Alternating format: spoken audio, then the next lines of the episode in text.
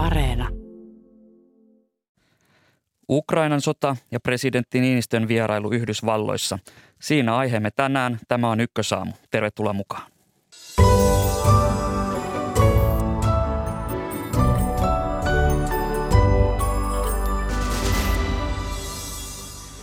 Venäjän hyökkäys Ukrainaan on kestänyt yli viikon.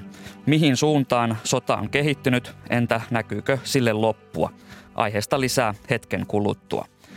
Tasavallan presidentti Sauli Niinistö tapaa tänään Yhdysvaltain presidentin Joe Bidenin. Mitä vierailu kertoo Suomen asemasta kansainvälisessä politiikassa? Tämä on aiheenamme puoli yhdeksän jälkeen. Lähetyksen lopulla kuulemme siitä, miten Britanniassa on ryhdytty kitkemään Venäjältä peräisin olevaa hämäräperäistä rahaa. Minä olen Atte Uusinoka. Tervetuloa ajankohtaisten aiheiden pariin.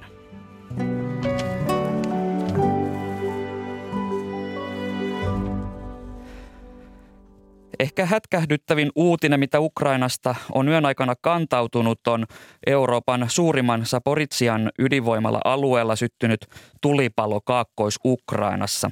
Meillä on yhteys Antti Kuroseen, joka on parhaillaan Länsi-Ukrainassa Livivissä. Hyvää huomenta. Huomenta. Mitä tämän ydinvoimalan luona on oikein tapahtunut? Venäjän joukothan murtautuivat läpi Krimiltä Ukrainaan ja alkoivat edetä sekä itään, länteen että pohjoiseen. Ja nämä Venäjän joukothan ottivat Hersonin kaupungin eilen ja he ovat jatkaneet pohjoiseen kohti tätä Saporijan todella suurta kaupunkia. Ja siellä sijaitsee myös Euroopan suurin ydinvoimala Ernohodar ja Venäjän joukot ovat jatkaneet tätä täysin holtitonta ja häikäilemätöntä sodankäyntiään. He kohdistavat sitä siviileihin, mutta myös infrastruktuuriin, joka on siviileille tärkeää. Ja he ovat tulittaneet tätä ydinvoimalaitosta tai sen aluetta. Se on varmasti suuri alue. Ehkä Venäjä haluaa katkaista – sähkön tästä ydinvoimalasta, joka tuottaa mm, peräti 20 prosenttia Ukrainan sähköstä. Ja joka tapauksessa viimeiset tiedot ovat ne, että venäläiset ovat osuneet siellä joihinkin rakennuksiin, ilmeisesti ainakin johonkin koulutuskeskukseen ja vastaavaan, jotka ovat tulessa. Ukrainan, Ukraina on vaikea sammuttaa niitä, koska anteeksi, näitä palomiehiä on myös tulitettu, mutta tämmöisiä kriittisiä laitoksia ei ole tulessa. Ja on myös tietoja, että Venäjä olisi tässä aamuyöllä tai aamulla lopettanut tämän ydinvoimalan tulituksen ainakin tilapäisesti. Suomessa säteilyturvakeskus on kertonut, ettei säteilyarvoissa ole havaittu nousua, mutta nämä vakavat uutiset koskien tätä ydinvoimalaa, minkälaista huolta ne ovat herättäneet siellä Länsi-Ukrainassa? Tietysti Ukrainassa herättää huolta tämä, ja, mutta varmasti niin kuin jos, kun puhuu ukrainalaisten kanssa, niin – vielä enemmän huolta he, heissä herättää kaikki heidän sukulaisensa, jotka ovat esimerkiksi Harkovassa tai Mariupolissa, Chernihivissä, monessa muussa ö, kaupungissa, ö, kylässä, joita venäläiset tulittavat ja ö, täällä he epätoivoisesti miettivät, miten he saivat ö, sukulaisiaan pois näiltä alueilta. Mutta luonnollisesti tämä ydinvoimalla asia on vielä – yksi lisä tässä erittäin vaikeassa tilanteessa. Venäjän hyökkäys Ukrainaan on kestänyt nyt reilun viikon, meneillään on kahdeksas päivä. Mitä tässä kohtaa tiedämme Venäjän joukkojen etenemisestä? No Venäjän joukot, heillä on todella suuri ponnistus. He ovat piirittäneet Mariupolin kaupungin, joka on siellä Assovan merellä Kaakkois-Ukrainassa lähellä tätä Itä-Ukrainan sodan rintamalinjaa ja he ovat piirittäneet kaupungin ja tulittaneet häikäilemättömästi siviilejä siellä. Uskotaan ainakin satojen siviilien ö, kuolleen.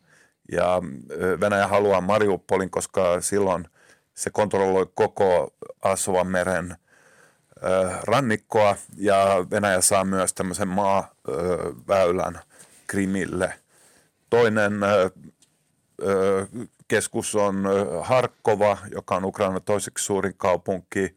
Venäjä ei ole onnistunut valtaamaan sitä, se sen sijaan tulittaa siviilikohteita ja, ja sitten tämä valtava sotakolonna, joka on tuolla Kiovan pohjoispuolella, niin se ei ole edennyt. Ukraina on onnistunut hidastamaan sen kolonnan kulkua. Ukrainan ja Venäjän kerrotaan eilen sopineen sodan keskelle jääneiden siviilien auttamiseksi perustettavista humanitaarisista käytävistä. Niin miten iso merkitys tällaisilla reiteillä voi olla sen, sinne Ukrainaan? No varmasti niillä olisi suuri merkitys, jos ne toteutuisivat.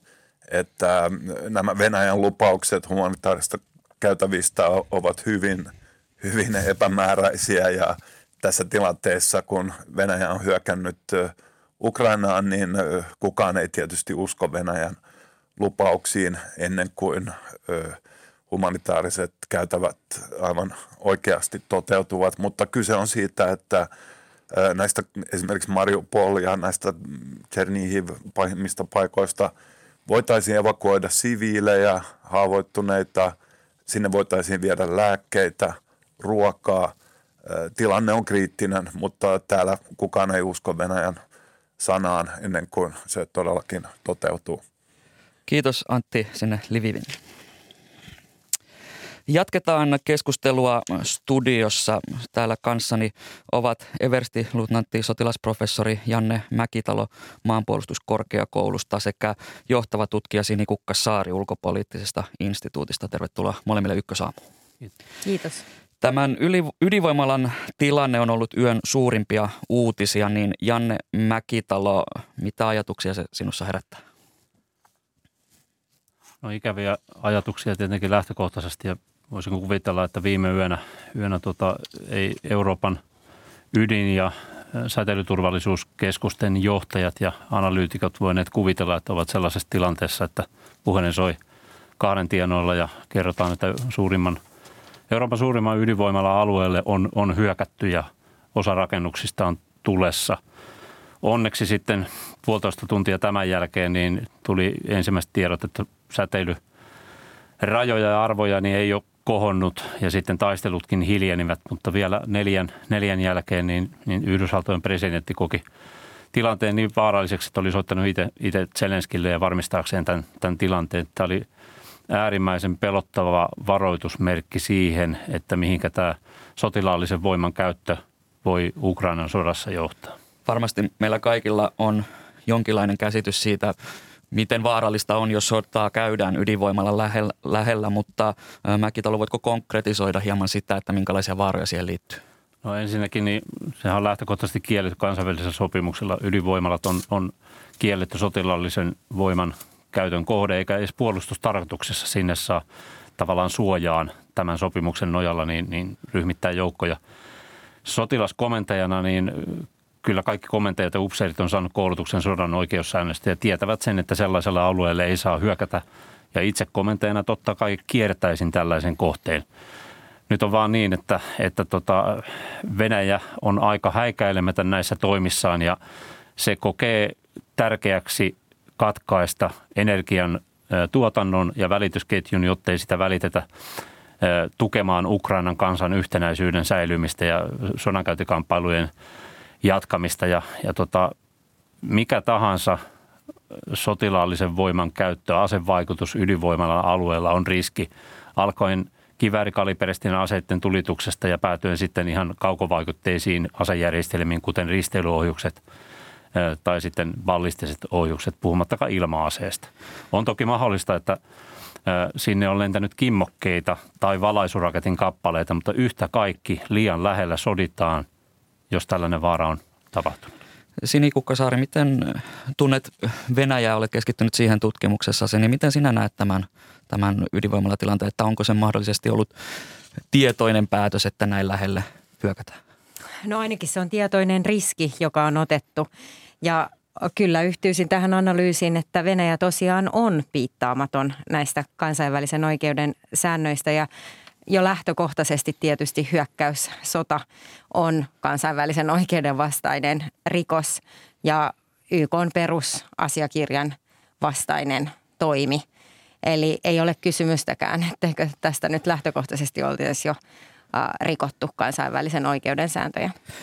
Mm, jos mennään sitten yön tapahtumiin, niin eilen Venäjän joukot valtasivat Hersonin satamakaupungin Etelä-Ukrainassa, sitten idässä Donetskin ja Luhanskin kupeessa sijaitseva Mariupol, se satamakaupunki on näillä tiedoilla saarrettu, niin Janne Mäkitalo, mihin suuntaan nyt sota on viime päivinä kehittynyt? Jos puhutaan tästä meren, meririntamasta ja rannikkokaistaleista, niin johdonmukaisesti Venäjän asevoimat pyrkii saamaan joukot toistensa yhteyteen ja, ja tällaisen turvallisen huoltokäytävän Krimin suuntaan. Ja, ja meillä on ihan riittävästi ennusmerkkejä ja viitteitä siitä, että Odessan suuntaan kohdistuu maihin nousu uhka. Kalustoa on varattu ja, ja tota, on vain ajan kysymys, milloin, milloin se tapahtuu, koska se tukee tätä heidän operaatioideansa – rantamaan suunnassa.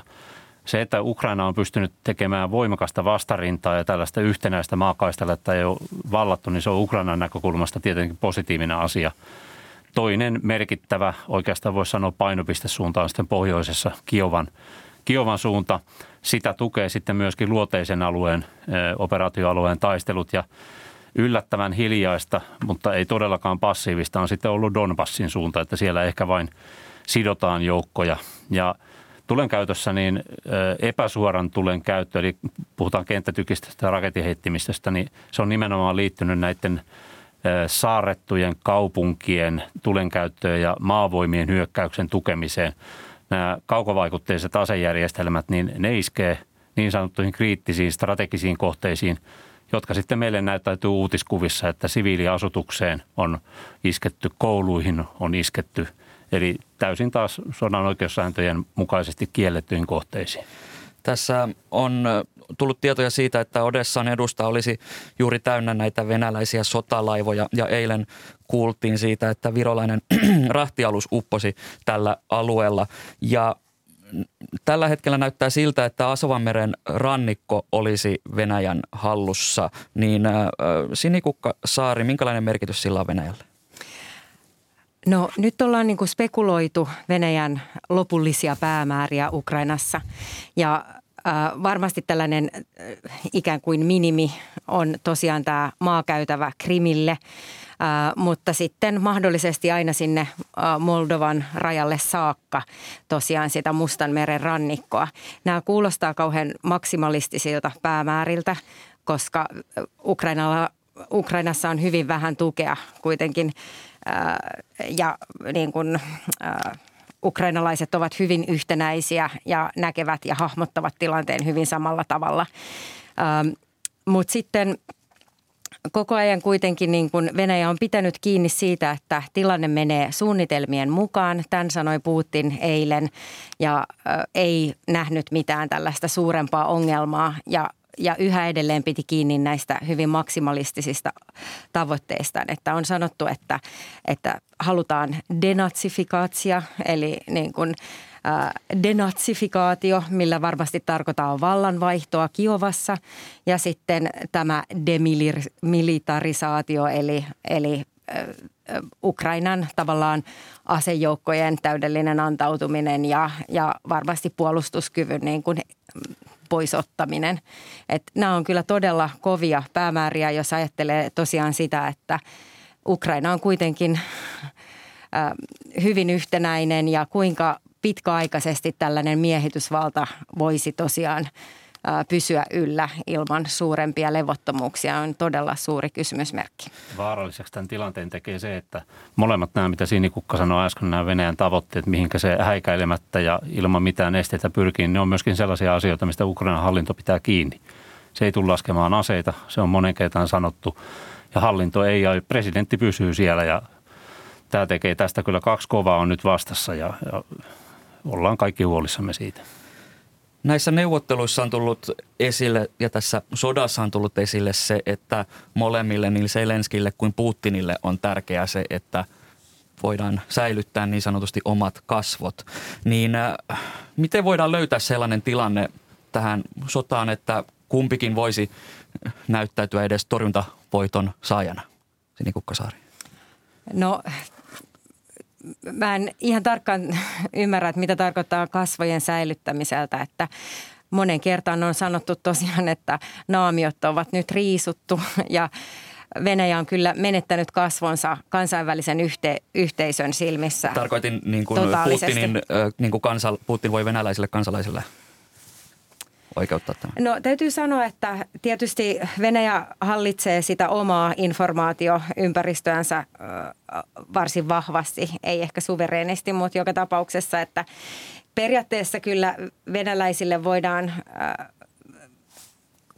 sanottaa jonkinlainen tarina siitä, että, että olisi jonkinlainen torjuntavoitto tullut joka tapauksessa. Että en näe siinä niin suurta ongelmaa tavallaan Venäjän johdon näkökulmasta, mutta tietysti se, että kun näitä ää, Venäjäkin kokee, että, että nyt on laitettu niin kuin, ollaan koettu tappioita ja tietysti varmaan mä luulen, että enemmän se on niin kuin Putinin se oman arvon tunto ja se, että hän näkee sen, että hän haluaa niin kuin voitokkaan sodan ja haluaa paikkaansa historiassa, niin siitä on kysymys enemmän kuin kansalaisten mielipiteestä, jota voidaan kyllä manipuloida valitettavasti. Mutta toisaalta ehkä kun sanon tämän, niin saman aikaan täytyy myöntää, että, että Venäjällä kyllä nyt alkaa tihkua yhä enemmän. Mitä pidemmälle sota etenee, niin sitä myös enemmän tietoa venäläisillä on tämän operaation, tämän erikoisoperaation todellisesta luonteesta ja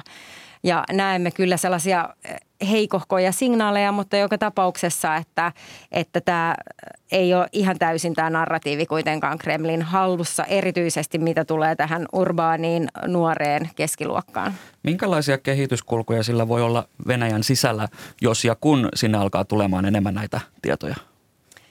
Ähm, no se voi olla hyvinkin nopea ja arvaamaton kehitys. Nyt täytyy sanoa, että, että vaikka jotkut Venäjän tällaiset valtiolta hyvin lähellä olevat, vaikka oligarkit ovat, ovat ottaneet, tehneet pesäeroa tähän politiikkaan, niin kuitenkin nämä nämä niin kutsutut silovikit, eli voimamiehet, jotka ovat ehkä sitä, ainakin tänä päivänä sitä Putinin lähipiiriä, niin he ovat kyllä niin kuin tässä mukana ja tietysti osallisia varmasti tämän operaation suunnittelussa myöskin, että, että siellä ei nähdä sellaisia rivien rakoiluja ja näyttää siltä, että ainakin tässä elitin piirissä niin tilanne on hallussa. Mutta kuten aina tällaisissa hyvin yksinvaltaisissa järjestelmissä, että sitten kun muutos tulee, niin se saattaa olla yllättävänkin nopeaa. Ukrainan ja Venäjän edustajat neuvottelivat eilen ja näistä neuvotteluista kerrottiin se, että Ukraina ja Venäjä loisivat tällaisia humanitaarisia käytäviä, joita voidaan hyödyntää siviilien evakuointiin. Ja tuossa aiemmin kuulimme toimittajamme Antti Kurosta ja heillä oli hyvin vahvat epäilykset näiden toteutumiseen. Mutta sotilasprofessori Janne Mäkitalo, mitä tämä neuvottelutulos kertoo sodan seuraavista askeleista? No pettymyshän tämä tulos oli, koska ei päästy kompromissiin, ei, ei pystytty tulitauosta edes sopimaan. Ainoat pienet valon säteet oli tosiaan tämä, mistä molemmat oli samaa mieltä, että humanitaarisia koridoreja pystyttäisiin muodostamaan. Ja toinen oli se, että molemmilla on, ainakin median perusteella, niin molemmilla osapuolien tahto käynnistää kolmannen kierroksen neuvottelut mahdollisimman nopeasti.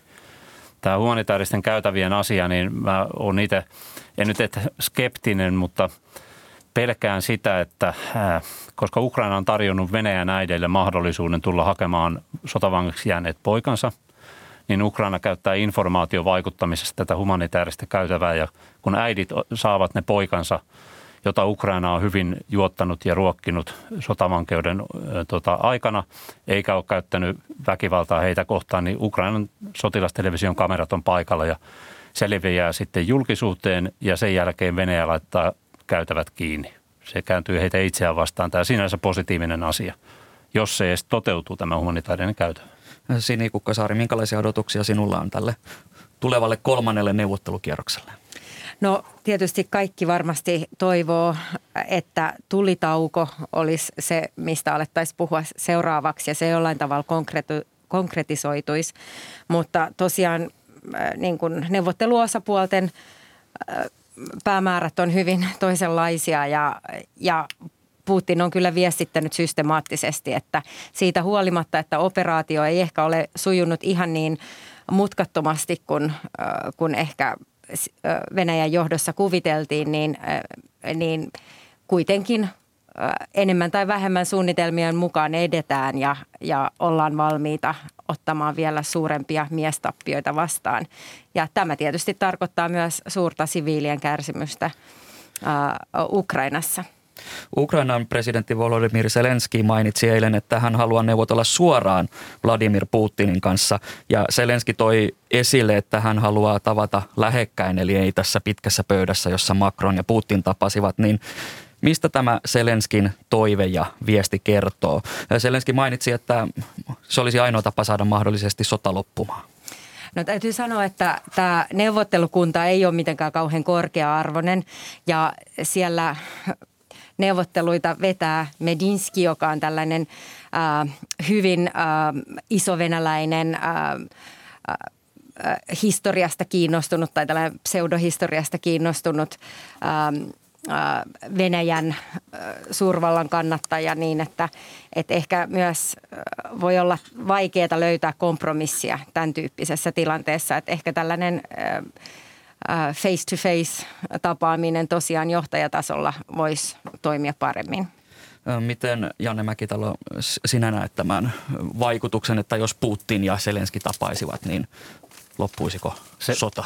Se entisestään vahvistaisi Vladimir Zelenskin jo nyt ansaittua paikkaa historiassa merkittävänä valtionpäämiehenä ja Ukrainan kansaa yhdistävänä presidenttinä.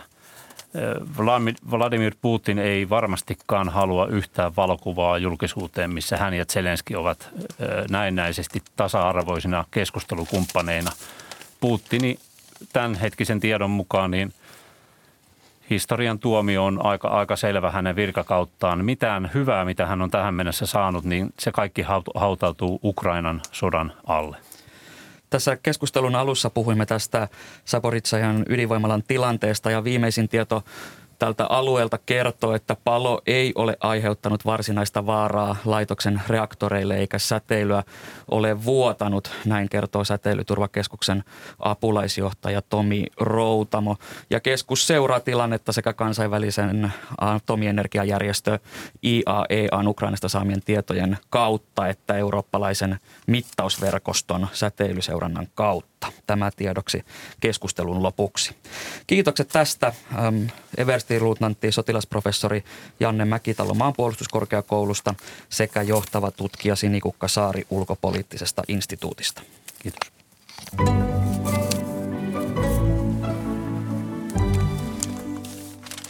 Eilen kuulimme Eilen kuulimme, että tasavallan presidentti Sauli Niinistö tapaa Yhdysvaltain presidentti Joe Bidenin Washingtonissa tänään. Toimittaja Juri von Punsdorf, hyvää myöhäisiltaa Washingtoniin. Kiitos, kiitos. Osaatko arvioida, mikä on niin tärkeää, että Niinistön ja Bidenin tapaaminen järjestetään näin pikaisella aikataululla ja vielä kasvotusten? Se on aika vaikeaa ja, ja julkista spekulaatiota, äh, mutta mikä ei aina ole hirveän mielekästä. Mutta jos lähtisin yrittää avaamaan sitä, niin äh, siltä kannalta, että kummalla tässä on jotain annettavaa, niin Niinistö yleensä on se, joka tulkitsee Putinia. Mutta jos Biden sitä haluaisi häneltä, niin Niinistön ei todennäköisesti tarvitsisi matkustaa paikalle. Eli mä näen sen niin, että tämä Biden on tässä tilanteessa se, jolla on, on jotain antavaa. Ja tietysti tässä muuttuneessa turvallisuusympäristössä, niin, niin äh, mun arvaus olisi se, että keskustellaan Suomen turvallisuudesta. Ja mitä se sitten tarkoittaa, on aika kiperä kysymys. Onko se NATO-jäsenyys vai jonkinlainen, jonkinlaista turvatakuista jäsenyysneuvotteluiden aikana tai, tai jostain muista vähemmistä takuista, tuen ilmaisusta tai, tai jotain vielä vähemmän dramaattista. Se on vaikea tietää. Nämä ovat spekulaatioita. Joudumme odottamaan varmaan ainakin tuonne Niinistön tiedotustilaisuuteen, joka järjestetään tapaamisen jälkeen täällä Washington DC:ssä suurlähetystössä perjantai-iltana, myöhään perjantai-iltana Suomen aikaa. Mikä on tietomme Ruotsiin liittyen, että onko Ruotsi ollut kutsuttu mukaan vai onko tämä ollut vain Yhdysvaltojen ja Suomen välinen tapaaminen? Ei ole tietoa siitä, onko Ruotsi kutsuttu tähän mukaan, mutta äh, jos, jos nyt äh, joutuu jotain tässä arvaamaan tästäkin, niin, niin äh, jos puhutaan siitä, että, että tässä on Suomen turvallisuudesta kyse, niin, äh, niin tietysti Suomen tilanne on vähän eri kuin Ruotsin siinä mielessä, että, että tässä uudessa – epärationaalisen Putinin aikakaudessa, niin, niin uhka, joka uhka kohdisti, Suomeen kohdistuva uhka on, on, on ehkä vähän välittömämpi kuin, kuin Ruotsiin kohdistuva uhka, että ehkä se johtuu siitä. Tasavallan presidentin kanslian mukaan Niinistö ja Joe Biden keskustelevat Venäjän hyökkäyksestä Ukrainaan, sodan vaikutuksista Euroopan turvallisuusjärjestykseen sekä Suomen ja Yhdysvaltain kahdenvälisestä yhteistyöstä. Niin äh, mitä nämä aiheet voivat pitää sisällä? No, nämä ovat tätä virallista liturgiaa ja niitä voidaan tulkita aika ympäripyöreästi. Ne pitää sisällään juuri sen, mitä siinä sanotaankin, mutta kiinnostavaahan tässä on se, mitä siinä ei sanota. Eli tuossa ei puhuta mitään minkäänlaista käytännön asioista tai konkreettisista toimista, joita, joista todennäköisesti kuitenkin puhutaan siellä Valkoisessa talossa ja onko näihin yhteistyön muotoihin tulossa jotain dramaattista muutosta esimerkiksi, sitä, sitä me emme tiedä. Miten Sauli Niinistön pikavierailu on ollut esillä siellä yhdysvaltalaisessa mediassa? No, tieto, täytyy sanoa, että tiedotusvälineet täällä ovat kyllä aika täynnä itse, itsestään Ukrainan sotaa, sen, sen kauhua ja, ja kärsimystä, mutta toki mediat ovat äh, täällä huomioineet Biden, Bidenin ja Niinistön tulevan tapaamisen. Esimerkiksi tuolla äh, päivittäisessä lehdistötilaisuudessa Valkoisessa talossa Reutersin uutisoimisto Reutersin toimittaja kysyi heti kättelyssä tästä tapaamisesta ja kysyi, mikäli Biden haluaa keskustella Suomen, Suomen liittymisestä NATOon. Hän ei saanut siihen selvää vastausta, mutta kyllä tämä ollaan huomioitu ja varmasti huomioidaan sitten myöhemmin perjantaina enemmän kuin tämä itse tapahtum, tapaaminen tapahtuu, varsinkin kun Niinistöllä on täällä tämmöinen Putinin tuntijan maine. Täällä Suomessa pantiin merkille se, että Yhdysvaltain YK-suurlähettiläs Linda Thomas Greenfield totesi YK yleiskokouksessa keskiviikkona, että Vladimir Putin eskaloi sotaa, on asettanut ydinasejoukot korkeaan valmiuteen ja on uhannut vallata Suomen ja Ruotsin. Niin miten tätä puheenvuoroa on arvioitu Yhdysvalloissa? Se ei ole Suomen osalta äh, mielestäni saanut hirveän paljon erityistä huomiota, äh, huomiota. Luulen, että siitä ollaan ehkä pidetty äh, osana sitä ajatusta, että Putinin katse on, on pidemmällä kuin Ukraina, mutta ei välttämättä kirjaimellisena uhkana. Äh, tiedustelin tätä asiaa itse valkoisesta talosta torstaina ja, ja siellä äh, lähteiden mukaan tämä suurlähettilän lausunto ei perustu mihinkään uuteen – tiedossa olevaan uhkakuvaan, joten ehkä tässä oli, oli vaan suurlähettilään hieman sooloilevaa, vahvi, liian vahvaa retoriikkaa. Kiitokset näistä kommenteista Juri von Punsdorf. Keskustelu jatkuu studiossa, eli tasavallan presidentti Sauli Niinistö matkustaa tänään Washingtonin Yhdysvaltoihin, jossa hän tapaa Yhdysvaltain presidentin Joe Bidenin. Mitä on tiedossa? Siitä keskustelemme seuraavaksi tutkimusjohtaja Hanna Ojasen kanssa Tampereen yliopistosta sekä Matti Pesun kanssa, eli vanhempi tutkija ulkopoliittisesta instituutista. Tervetuloa Ykkösaamu. Kiitos. Kiitos. Tässä kuulimme raportin Yhdysvalloista. Mitä arvioitte, että miksi tämä Niinistön ja Bidenin tapaaminen toteutetaan näin nopealla aikataululla, Matti Pesu? Mä o- oletan, että että Suomesta on tapaamistunnusteluja tehty ja, ja kyse on Suomen näkökulmasta niin Suomen turvallisuuden maksimoinnista. Tässä on tur- turvallisuusympäristö ollut radikaalissa muutoksessa. Venäjän hyökkäys Ukrainaan ja laajempi äh, kriisi, minkä se on Euroopan turvallisuuteen aiheuttanut, on meillä Suomessa taas saanut aikaa laajempaa pohdintaa meidän turvallisuusvalinnoista. Ja jos ajattelee, että mitä nopeasti Suomi pystyy tekemään ja reagoimaan, niin se on edetä tuolla Yhdysvallat raiteella ja katsoa, mitä, mitä sieltä on saatavissa. Et se itsessään on jo merkittävä signaali, että tämmöisen sodan ja kriisin keskellä, niin, joka pitää Yhdysvaltain hallinnon ja Bidenin kädet täynnä, niin siellä on taikaa sitten myös Niinistölle. Hanna Ojanen, miten sinä näet tilanteen? Aivan varmasti on näin. Se, että mistä nyt keskustellaan ja mistä täytyy keskustella tällä lailla kasvotusten, sen täytyy olla jotenkin merkittävä asia, sen täytyy olla melko vaikea asia. Siihen liittyy ehkä sellaisen tiedon jakamista, mitä muuten ei voi jakaa, sellaista luottamuksellista pohdintaa siitä, että mitä, mitä voidaan tehdä, mihin tilanne on menossa ja miten erilaisiin mahdollisuuksiin ehkä vaikutetaan. Ehkä pohjustetaan jotain uutta, mikä liittyy juuri siihen, että mitä enemmän ja mitä uutta voitaisiin tehdä tässä tilanteessa ja sitten jos tilanne tästä edelleen hankaloituu. Mitä se uusi voisi olla? Se uusi voisi olla tämän kahden välisen turvallisuus- ja puolustusyhteistyön konkretisoiminen tällaisessa tilanteessa. Sehän alkoi kuitenkin hieman erilaisissa olosuhteissa ja siinä ehkä voisi olla joitakin mahdollisuuksia sitten sitä, sitä kehittää ja syventää. Mitä tarkoitat tällä konkretisoinnilla tarkemmin? Ää, jos nyt ajatellaan sitä, että se on lähtenyt liikkeelle tällä lailla, niin kuin monet muutkin Suomen kahdenväliset ää, turvallisuuspoliittiset yhteistyösopimukset esimerkiksi ää, koulutuksesta ja harjoituksista ja yhteistoiminnan kehittämisestä, niin, niin siihen voisi ehkä ajatella sitten enemmän tämmöistä puolustuksessa auttamisen piirrettä. Tässä tapaamisessa on ainakin ennakkotietojen mukaan pöydällä Venäjän hyökkäyksen vaikutukset Euroopan turvallisuuteen sekä Suomen ja Yhdysvaltojen välinen yhteistyö. Niin vanhempi tutkija Matti Pesu, mitä arvioit, että tämä yhdistelmä tarkoittaa? Niin Euroopan turvallisuusjärjestys on nyt liikkeessä ja, ja NATO on reagoinut voimakkaasti Venäjän hyökkäykseen vahvistamalla omien jäsentensä puolustusta. Ja mä luulen, että tässä keskustellaan, että on tapa ilmaista se, että nyt pohditaan Yhdysvaltojen kanssa Suomen asemaa tässä eurooppalaisessa turvallisuusarkkitehtuurissa, että ollaanko Naton, Naton sisällä vai, vai jatketaanko Naton ulkona, ulkopuolella tiiviissä y- yhteistyössä.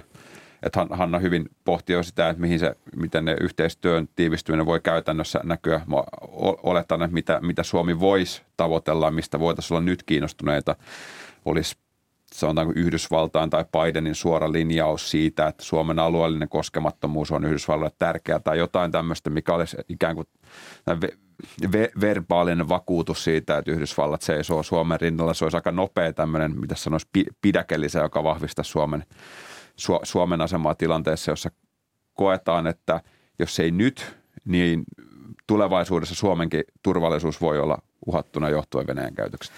Suomella ja Ruotsilla on tiivistä yhteistyötä monella saralla, mutta esimerkiksi puolustuspolitiikan äh, tai puolustuspolitiikassa. Niin Matti Pesu, miksi Ruotsi ei ole mukana tässä tapaamisessa? No se, Suomi on rajamaa ja se tilanne on meidän näkökulmasta niin välittömämpi, eli, eli se iskee ikään kuin suoraan meihin, mutta sen, se pitää sanoa, että jos tässä on seurannut viime viikkoja, niin Suomen konsultaatio, yhteydenpito Pohjoismaihin mukaan lukee Ruotsiin on ollut ihan äärimmäisen tiivistä, käänties lähes päivittäistä ja vielä melkein niin korkeammalla tasolla on useasti. Eli kyllä Ruotsi on, on tietoinen tästä ja, ja tästä varmaan puhuttaisiin. Toissa päivänä oli tapaaminen, missä oli virtuaalitapaaminen, jossa oli niin, Niinistö ja, ja sitten Norjan pääministeri Sture ja, ja Ruotsin pääministeri Andersson. Kyllä näistä on varmasti puhuttu.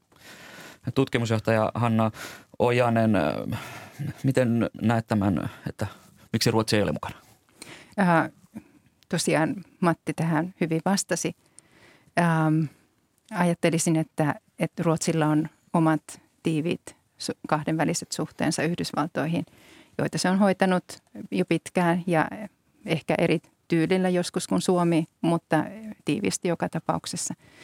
Äh, ehkä haluaisin jatkaa tästä, että kuinka, kuinka suuri merkitys sillä Suomen ja Ruotsin puolustuspoliittisella yhteistyöllä tällä hetkellä on. Mä näkisin sen niin, että se on Suomelle oikeastaan se kaikkein tärkein puolustuspoliittinen yhteistyö ja vähitellen alkaa kirkastua myös se, että on tehtävä selväksi myös muille, esimerkiksi Yhdysvalloille tai Natolle, että riippumatta siitä, miten Suomi näihin suhtautuu, niin tämän yhteistyön Ruotsin kanssa täytyy voida jatkua ja edelleen syventyä. Tästä tulee se seuraava ja iso huomio, mikä Suomen täytyy saada selkeästi esiin ja läpi. Tässä Matti Pesu mainitsit aiemmin tämän mahdollisen verbaalisen turvatakuun, niin onko, jos sellainen tulisi, niin on, onko Ruotsi siinä automaattisesti mukana vai, vai miten näet, että, että tämä mahdollisesti muuttaisi Suomen ja Ruotsin välistä puolustusyhteistyötä? Joo, mä, se ehkä se turvatakuusana on ehkä hyvä paremman puutteessa. Mä itse suhtaudun siihen vähän sillä kriittisesti, että niin kuin valtio, toinen valtio ei voi taata toisen valtion turvallisuutta, mutta kansainvälispolitiikassa valtion on eri keinoja, jolla valtiot tavallaan osoittaa keskinäistä sitoutumistaan. Ne voi olla ihan tämmöinen arkipäivän diplomatiaharjoittelu, sitten tulee tämmöiset verbaaliset sitoumukset ja ehkä järeintä tavaraa sitten on tämmöiset yhteiset sopimukset, vaikka nyt Naton kollektiivisen puolustuksen sopimus – ja, ja Suome, Suomen ja Yhdysvaltain välillä ei tähän mennessä ole ollut semmoista, sanotaanko kovin, kovin sitovaa kielenkäyttöä, että Yhdysvallat esimerkiksi olisi aktiivisesti linjannut Suomen turvallisuudesta osittain sen takia, että meillä ei siihen ole sisäpoliittisesti ollut edellytyksiä, vaan Yhdysvallat yhteistyö on nähty ehkä poliittisesti vähän herkkänä. Nyt tilanne on muuttunut.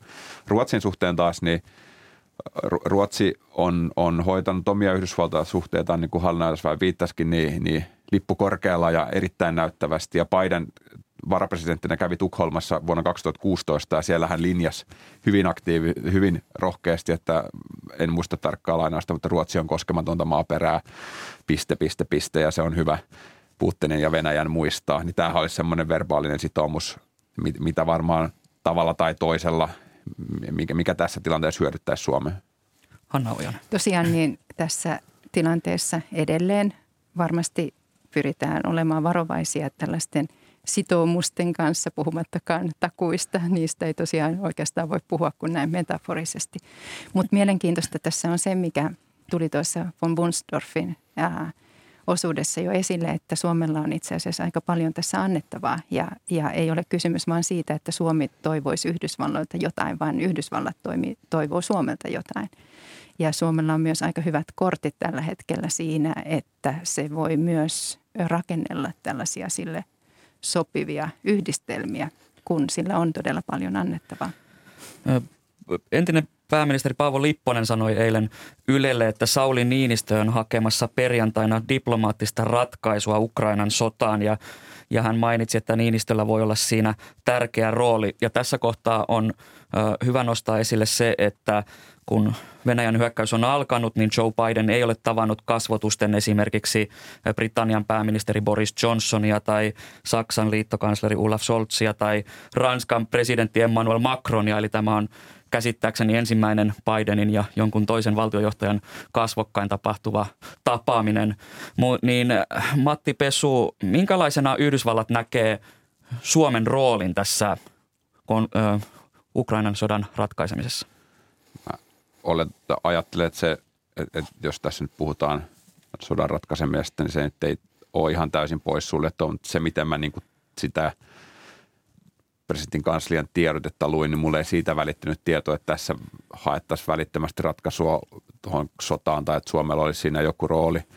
Eli kun tämä kriisi, joka lopulta äitisodaksi kiihtyi, niin siinä Suomi oli tästä puhelindiplomatiassa niin kuin, niin kuin osapuolia osoitti aktiivisuutta nyt viime viikot, niin, niin siinä ehkä Suomen rooli on vähentynyt, että presidentti Macron on Euroopassa ottanut sen rooli tai, se, tai niin vuoropuhelun roolin suhteessa tuonne Moskovaan. Että nyt just ei näytä siltä, että tässä niin kuin Suomelle ol, olisi ton, tonttia tarjolla, enkä mä ehkä ihan suoraan tiedä, mikä se, mikä se tässä vo, vo, voiskaan olla tai mitä lisäarvoa Suomi nyt tähän toisi, mutta se nyt jää sitten nähtäväksi. Mutta sinänsä, sinänsä hyvä, että tässä edelleen pidetään yllä tätä diplomatiaa ja että että siitä ei ole luovuttu ja ehkä haetaan sitten erilaisia tapoja ja jotain uutta, mikä sillä saralla voisi purra.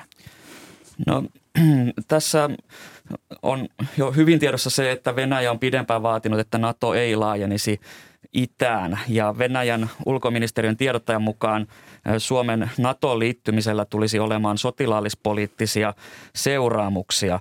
Niin, niin Hanna Ojanen, miten mahdollinen hakuprosessin aloittaminen vaikuttaisi Suomen ulko- ja turvallisuuspoliittiseen tilanteeseen?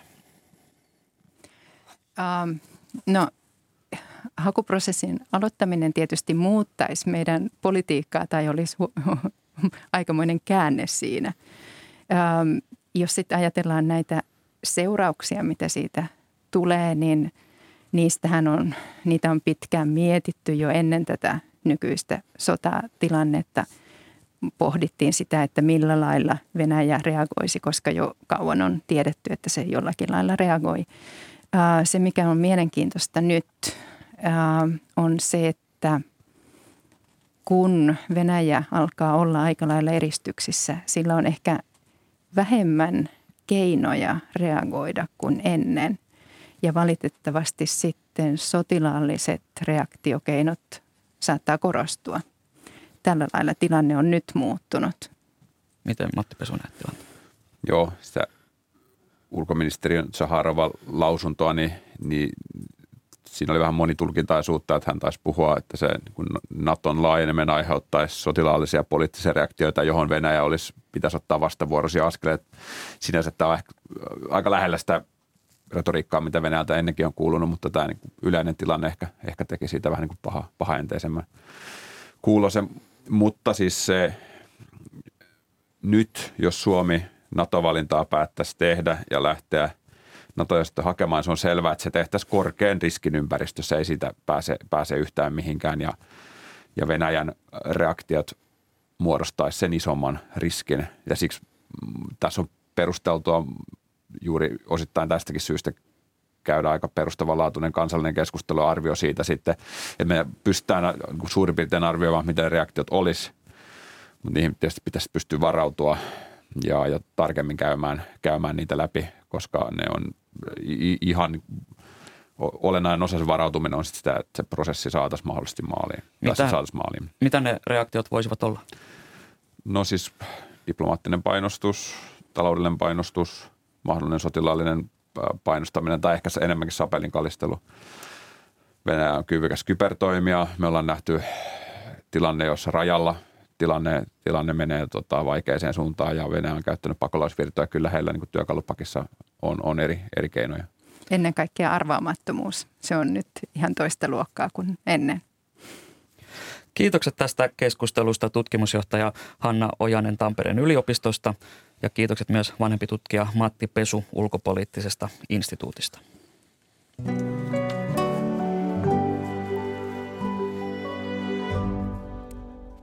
Britannia on yksi maista, joilla on avaimet Venäjän presidentti Vladimir Putinia tukevien oligarkkien painostamiseen. Venäläisen rahan määrä Euroopan suurimmassa finanssikeskuksessa Lontoossa on ollut valtava jo Neuvostoliiton luhistumisesta alkaen, ja lukuiset oligarkit ovat tehneet maasta kotiinsa. Britanniassa on herätty venäläisen rahan riskeihin, mutta millaisin toimiin maassa on nyt ryhdytty ongelman ratkaisemiseksi.